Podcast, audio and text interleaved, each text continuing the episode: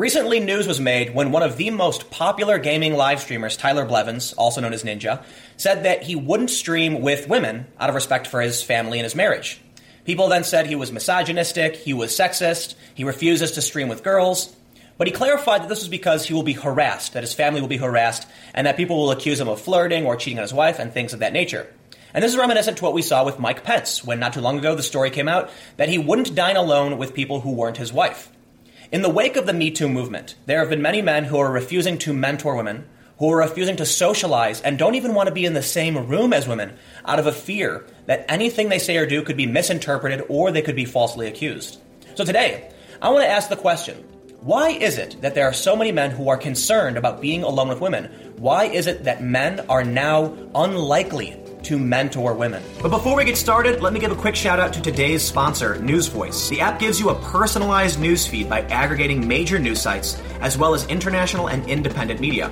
Each news story shows multiple sources, which are all tagged with their bias and perspective. Check out the NewsVoice app by clicking the link in the description below. It's available on Google Play and iTunes, and it's totally free. There's a famous quote be the change you want to see in the world. And this is an app that allows the community to weigh in and have their voice heard. So if you want to see the change, it's time to step up and be the change. First, we'll start with the most recent news from Variety. Ninja doesn't stream with women to avoid rumors and marriage issues. The Twitch star who streams Fortnite Battle Royale currently has over 10 million followers on his channel. If I have one conversation with one female streamer where we're playing with one another, and even if there's a hint of flirting, that is going to be taken and going to be put on every single video and be clickbait forever, Blevins said. Blevins, who is married, says he also wanted to make 100% sure that he was not connected to other women in the online world. He said this decision was his and not a decision made by his wife, Jessica Blevins, who is also a streamer on Twitch. That was not even her, Blevins said. She had nothing to do with it. That was me being, I love our relationship, and no, I'm not even going to put you through that. Despite his personal reasons, the general consensus in the gaming community was surprised at Ninja saying he will only stream with male gamers. The range of response runs the gamut from outrage at the message that the biggest Twitch streamer not playing with female sends to others respecting Blevins' choice as a personal one. There hasn't been a single female gamer or streamer on Twitch or anything like that who's been upset about that, Blevin said. Regarding his choice, he then calls it a respect thing. Ninja clarified. He said that people will essentially harass his family and videos will pop up because he's got 10 million followers claiming that he's cheating on his wife. And he's not wrong. Interactions between men and women are dramatically different. If I make a joke to a man on Twitter, people just assume I'm making a joke. But even if I simply, there, there's somebody on Twitter and I simply said, Hey, are you going to this convention next September? I'll see you there. And people started acting like all of a sudden we were dating and making jokes about it. And then, yes, it was rather uncomfortable because we're just trying to have a professional relationship. And this leads me to the bigger story. That in the wake of the Me Too movement, there's many reasons why men are actually refusing to interact with women. Not all men, but the numbers are going up. From leanin.org, key findings. Leanin.org and SurveyMonkey partnered to understand what men and women are feeling in the wake of the widespread media reports of sexual harassment. Here's what we learned. Almost half of male managers are uncomfortable participating in a common work activity with a woman, such as mentoring, working alone, or socializing together. Again, almost half. Almost 30% of male managers are uncomfortable working alone with a woman, more than twice as many as before. The number of male managers who are uncomfortable mentoring women has more than tripled from 5% to 16%. This means that one in six male managers may now hesitate to mentor a woman. Senior men are 3.5 times more likely to hesitate to have a work dinner with a junior level woman than with a junior level man. And five times more likely to hesitate to travel for work with a junior level woman. The survey shows that the amount of men who are uncomfortable working with women, socializing with women, or even being alone with women has actually gone up. And I can't say it's surprising because interactions between men and women are different. One example I've given is if a man compliments the appearance of another man, it's typically brushed off as nothing. Like if a guy looks at another guy up and down and says, Man, that is a stunning suit, you're to kill it with the ladies. Very few men are probably to take that as sexual harassment or be offended by it. But if it's the opposite sex doing it to each other, it immediately becomes something more nefarious. If a man looks a woman up and down and says, Wow, that's a stunning dress, you look great, you're going to kill it with the guys, that could be considered sexual harassment. As much as the other instance could too, it just seems more likely that a man interacting with a woman is more likely to be perceived as harassment. Suffice it to say, There are basic interactions men can have with each other that are typically not seen as harassment, that when a man or woman would do to each other is seen as sexual in nature, and thus interactions between men and women are different. So it's unsurprising then that men are feeling this way about mentoring, working with, or being alone with women. The Globe and Mail has a story from May 27th. Is Me Too worsening the divide between men and women? And it is from Lisa Kimmel, the president and CEO of Edelman Canada. This is a very big company. Lisa writes A few weeks ago, a good friend of mine who happens to be a male executive confided in me that he has been accused of sexual misconduct at a recent company function. I didn't do this, he implored, but I know my career and reputation are over. The sheer panic in his voice was terrifying. The allegations against him were subsequently proved to be false. I was rocked by this news, both the initial allegations and the resulting dismissal not only as his friend, but as a female executive who has commented on the business implications swirling around even the threat of such accusations. There's no question that my view of the Me movement has evolved since I wrote about the issue in January. I have had the opportunity to talk about my thoughts at a recent Women's Forum Canada debate about whether the movement will inevitably help unify men and women in creating better workplaces.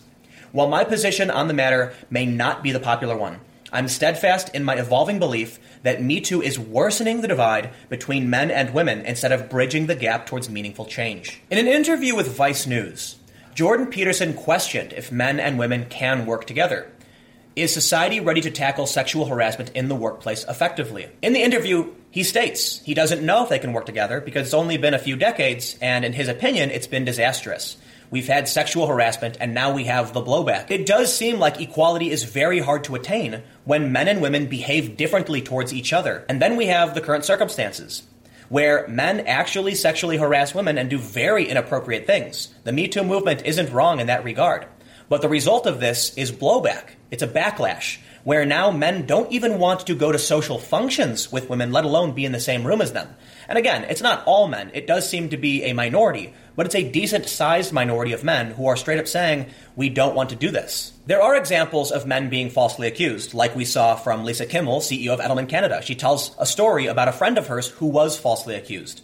And even if it is rare that a man is falsely accused, don't be surprised if many men want to avoid any situation where they could be falsely accused for any reason. I think about it this way. If you have a 1 in a 1,000 chance, a 1 in 10,000 chance of being falsely accused of inappropriate behavior, is that a lottery ticket you really want to buy? It's probably better just to avoid the situation outright and not risk your career and possibly offending someone. It's not just about the man saying they don't want to work with the woman because they could be falsely accused. It's also about the man saying maybe they'll do something wrong that will make the woman uncomfortable, and it's better if they just don't work alone or go to social functions out of a fear of social ramifications. But there is another issue I want to address.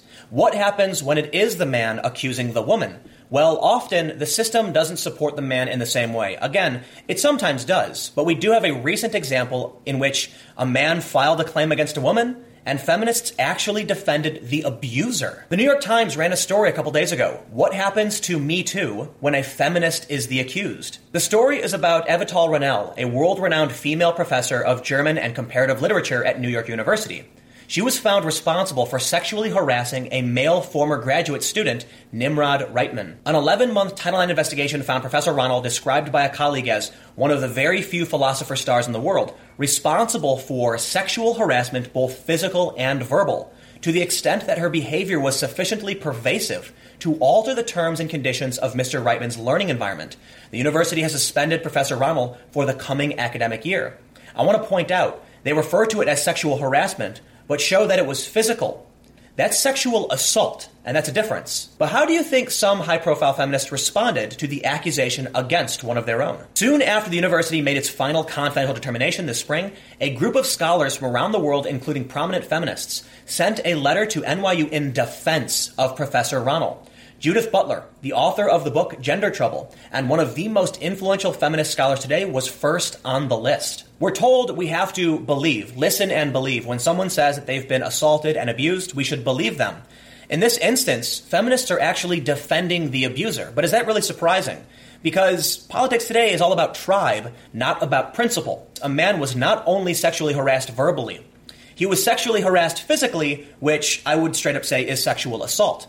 And there's emails sent to the New York Times that actually prove some of these allegations. In the semester that followed, Mr. Reitman said he was expected to work with Professor Ronell often at her apartment during lengthy work sessions nearly every weekend. Professor Ronell frequently detailed her affection and longing for him, according to emails from her that Mr. Reitman provided to the New York Times. I woke up with a slight fever and sore throat, she wrote in an email on June 16, 2012, after the Paris trip. I will try very hard not to kiss you until the throat situation receives security clearance. This is not an easy deferral. In July, she wrote a short email to him. Time for your midday kiss, my image during meditation. We are on the sofa, your head on my lap, stroking your forehead. Playing softly with your hair, soothing you, headache gone. Yes? Now, Ronell denies wrongdoing and says that all of it was consensual. And I'm not trying to highlight the story to make accusations against the left or the right, but the point I want to bring up is that there are many men who are worried they will be falsely accused. But in the same instance, we could also say that we have seen examples of men who have actually laid the accusations. A Title IX investigation sided with the man who was physically assaulted and abused by this professor, and feminists are still defending her. So, what incentive is there for a man to engage in private behavior, in social behavior, or to mentor a young woman when there is a risk that a woman will misinterpret what you say, could accuse you of wrongdoing, or if they do actually engage in wrongdoing, feminists won't agree with you. I'm not saying that this is the norm. I'm saying that these instances are likely rare and probably very rare. But all that matters is these stories have emerged. We have seen them. And it is likely that many men are going to see these stories as well and be worried that their careers and reputations can be tarnished or destroyed by a false accusation. But again, I want to clarify. There are probably many well intentioned men that engage in certain behaviors with other men that is deemed totally acceptable. But that behavior towards a woman would be totally unacceptable. And it's likely that many men don't really know how to navigate that, so they err on the side of not engaging with women. And it's really unfortunate that's the case. I hope that we can find a future where men and women can work together peacefully, amicably, without harassment, that women can be free from sexual harassment, men can be free from sexual harassment, and nobody falsely accuse anyone. But the truth is, these things happen. They will likely happen. But I want to end with this. It's not just about inappropriate behavior. It's not just about being falsely accused or someone misunderstanding your intentions. We can go back to the main point about Ninja. It's also the fact that if a man does mentor a woman, many people may accuse them of having an affair and be very disrespectful. The Muse has a story why men don't mentor younger women and how we can change that. It says a 2010 study from the Center for Talent Innovation, formerly the Center for Work Life Policy, found that nearly two thirds of men in senior positions pulled back from one on one contact with junior female employees because of a fear of being suspected of having an affair. Meanwhile, half of junior women reported being nervous about one on one contact with senior men for the same reason. And this is probably, in my opinion, a bigger reason as to why men don't want to work with women. Because if a man and a woman leave to go to lunch together, you know that people are going to start gossiping about how they're going on a date and things like that. I don't know if Jordan Peterson is right to question whether or not men and women can work together, because I believe they can for the most part. But I think he is right to point out that it has been, at least to a relative degree, a disaster in that with men and women working together, there are accusations of harassment, false accusations, and general uncomfortability, and it's created a big social hubbub, I suppose. Women absolutely deserve the right to work alongside men or whoever they want without being harassed. Men and women deserve to work together without being accused of having an affair, and men deserve to work comfortably alongside anyone they want as well. People deserve equality. And it's unfortunate that for whatever reason, our society has these issues. I think it's a natural effect of men and women just behaving differently with each other. So let me know what you think in the comments below, and we will keep the conversation going.